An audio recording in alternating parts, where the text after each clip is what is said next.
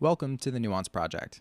My name is Winston Devendaraja, and the mission of this podcast is to introduce a little nuance and color to the world around us.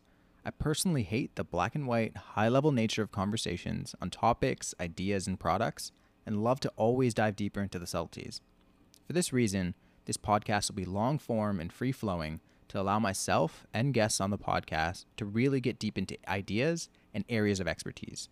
This podcast can be lighthearted, talking to people who are narrowly interested in a single thing, or can get very controversial when looking at opposite points of view of generally accepted ideas. Nonetheless, in an era of outrage, we will move forward, so that not only can we get a better understanding of those around us, but I firmly believe that in order to think, we need to risk being offensive, while of course being respectful. I pride myself in always playing devil's advocate, so I will do my best to look at all sides and express radical empathy to those I speak to. So let's begin. Thank you for listening, and I hope you enjoy injecting a little nuance to our conversations.